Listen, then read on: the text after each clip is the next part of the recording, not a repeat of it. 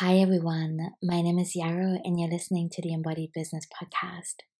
Really happy to have you. I want to talk today about starting a podcast as a way to grow your business, but also to express yourself creatively and have deeper conversations. So, I'm going to get the promotion out of the way right from the start. I'm running a two part workshop series starting Jan- June 22nd on starting a podcast for your business. It's $50, it's recorded, um, you'll get a checklist, and it's two sessions of 90 minutes each where we're really going to cover everything that I've learned from six years of podcasting and yeah, sharing everything that you need to get started. There'll be space for questions to meet others, and I think it'll be really great. I will link to that in the show notes, and I'm recording this episode um, to kind of give you a little bit more food for thought to see if this is right for you, if you want to join us, or maybe you want to, you know, take a little bit more time to think about starting a podcast, but want some input right now to start dreaming about it. Both of that is super welcome. So, where do we begin? Um, if you are running a business or you want to start a business, you know that you're offering something and you probably are going to need to build community around your work in some way, right? You need to get in front of people. And that that can feel really abstract in the beginning. Um, I really get that. And I also see that it can often feel very kind of transactional or extractive where we think, okay, you know, I have this thing to offer. How can I get in as in front of as many people as possible offering it to them and um, and that will be it right? But i think we're also seeing this real shift in ourselves and each other to move more towards thinking about how can i be of service? How can i be in community around my work in ways that are really mutually beneficial and honest and respectful. And for me what has really worked well is to keep thinking about how can I answer people's questions or how can I create something that is of, of value because people sincerely are asking for it or they really need it. And sometimes, obviously, you might have something beautiful to offer that people don't even know to ask about yet. That's totally fine as well, of course. But to give you a more specific example, when I was starting out seven years ago as a web designer, I had no idea what was what I was doing or how I how to find my first two clients, and I was often uh, almost every day actually hanging out in Facebook groups where other small business owners were talking to each other, and very often they had questions about web design. Um, they were often trying to build their own WordPress site, and they got stuck with which theme to use or how to fix the opt-in or which colors to choose I just honestly spend a lot of time just answering these questions. Often I would write blog posts about them and say, hey, you know, I've written about this, here's the link. And many times people just said, thank you, that's really kind. And sometimes people would say, uh, thank you so much. And actually, can I hire you to do that because what you're saying makes sense to me, but I don't feel like doing that myself. I would just like to hire it out. And that's how I found my first few dozens of clients, I would say. Um, and I think that in a way, my podcasts are both an extension of that approach of, you know, creating this culture of generosity and trying to be helpful. And and then it being a side effect that some people will say hey that sounds great. Also i would like to work with you in a deeper way. So if you're interested in starting a podcast the first question i think you need to ask yourself is if you enjoy expressing yourself in this way. So in online marketing, whether you want to call it that or not, we also in the um, livelihood community like to call it pollination. Um, but, but there's there is an element of needing to find consistency, right? Because you want to be known for the kind of work that you do. So let's say you are a web designer and you specialize in web design for small businesses, then when someone who's starting out is needing a business, you want them to think of you, or at least you want them to have a friend who thinks of you and says, like, hey, I can recommend this person. But how do you become known in that way, or how do you get a chance to tell your story um, without kind of treading water on social media, for example?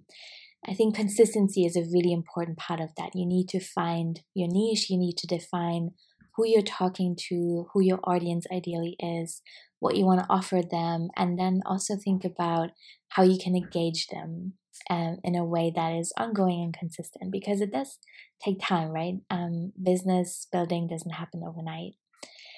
And sometimes I think when we try to make consistency happen, we can become a little bit perfectionist about that. That's happened, definitely happened to me.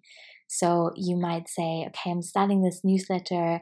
I'm going to send it every Friday. But after a few weeks, you just kind of run out of steam and you're really struggling to find something that you want to say each week.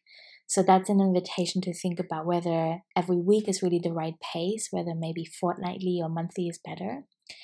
But it's also an invitation to think about where your perfectionism comes in, right? Like maybe you're forcing yourself to write a whole page and offer a lot of value every week and um, be a great storyteller. And maybe that's just a little bit too much to take on as you're starting out.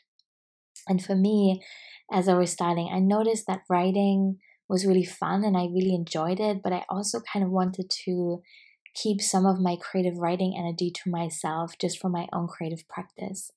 And I noticed that I couldn't commit to a weekly newsletter. That would have really been too much. And I would kind of set myself up for disappointment if I had committed to that. But I personally found it so much easier to pick up all these questions that I saw people around me ask and then hit record and make an audio podcast about that and upload that. And that's how I started both this podcast and my other one called Creative Nature. The other thing I really appreciate about podcasting is that as an introvert, you have this kind of structured way of inviting people into deeper conversations. It doesn't mean that you need to necessarily invite guests onto your podcast. I know some really beautiful solo shows that never have guests, and I love them. But if you are into the idea of interviewing people, then that can be a really nice way to kind of overcome the awkwardness of reaching out to someone. So I have found that um, it was so beautiful to say to someone, you know, I love your work. Can I maybe talk to you for my podcast about it?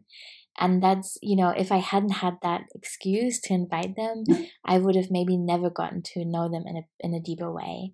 And I always send questions ahead of time to my guests so they can have a think about it.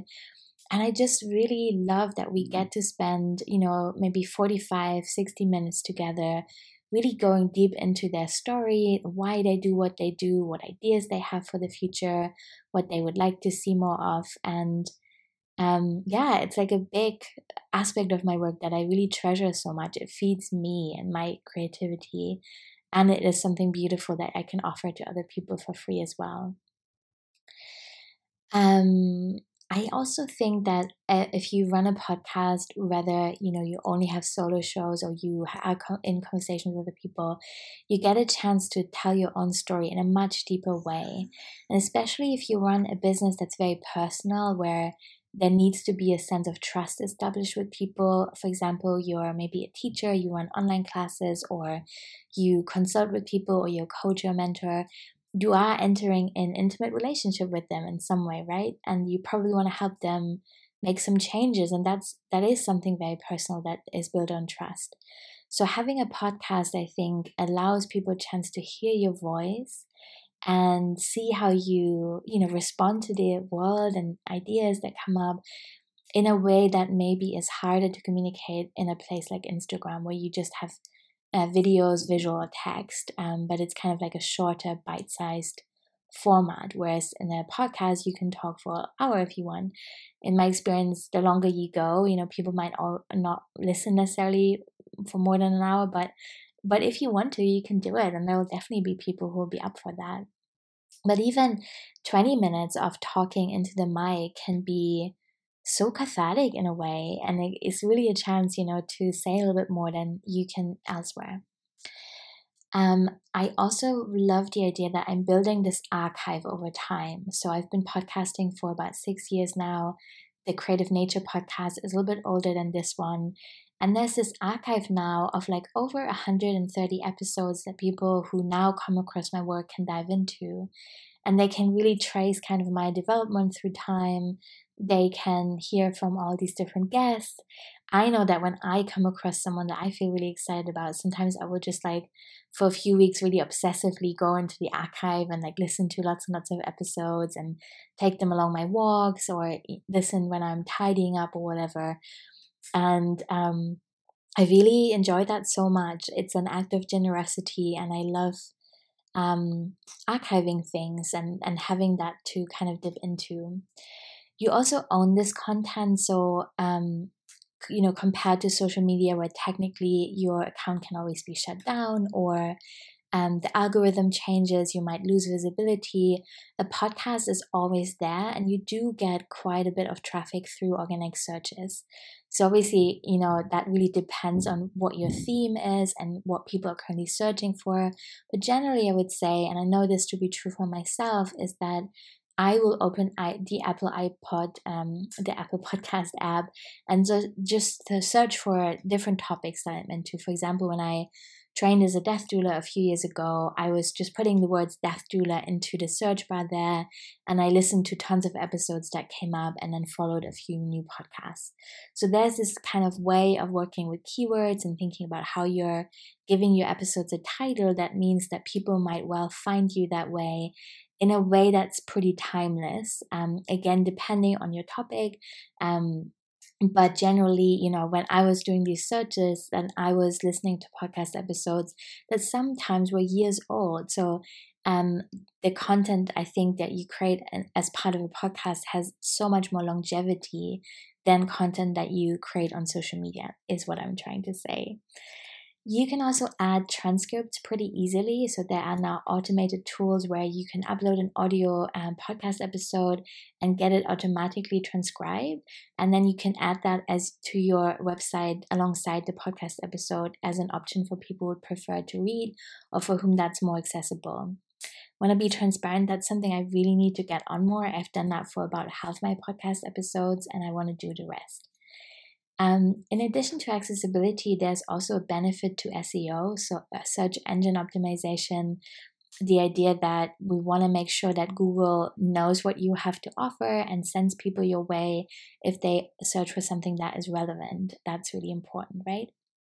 So, having that transcript from your podcast episode there can be really beneficial in you um, getting more traffic that way as well. I want to touch also on what you need to start a podcast. So I would say you need a blurb where you're saying, you know, a little blurb about your podcast. This is what it is about. I want to write a new one for this podcast, actually. I think it's a bit dated, probably. And then you need a graphic uh, that comes up as people look at it. Uh, you need a mic. Right now, I'm recording this on the mic that I have inbuilt in my computer, and a lot of the time, that is good enough. Um, I'm just sitting on, be- on my bed. My dogs are sleeping. I didn't want to move over to my desk, and it seems all right. Um, and then you need a podcast hosting platform. I, I use Podbean for this, and there's other options that you can research, but you will need some place that you can host your podcast on, and that also feeds the stream to other channels such as Spotify or iTunes um, or SoundCloud or wherever else you want to have your podcast. So, this is an overview. I really hope this has given you kind of a little bit of food for thought to think about whether this would be right for you. A reminder again next week on the 22nd, I'm starting the two part workshop series. I'm really excited for it. It's $50. You'll get to keep the recording. You can come, ask anything. I will share a nice presentation, go deeper into all these topics. And yeah, if, I think if you have been wanting to start a podcast or re energize a podcast for a while, then hopefully this will be a great chance to make that happen. Okay, I'll see you there. Bye.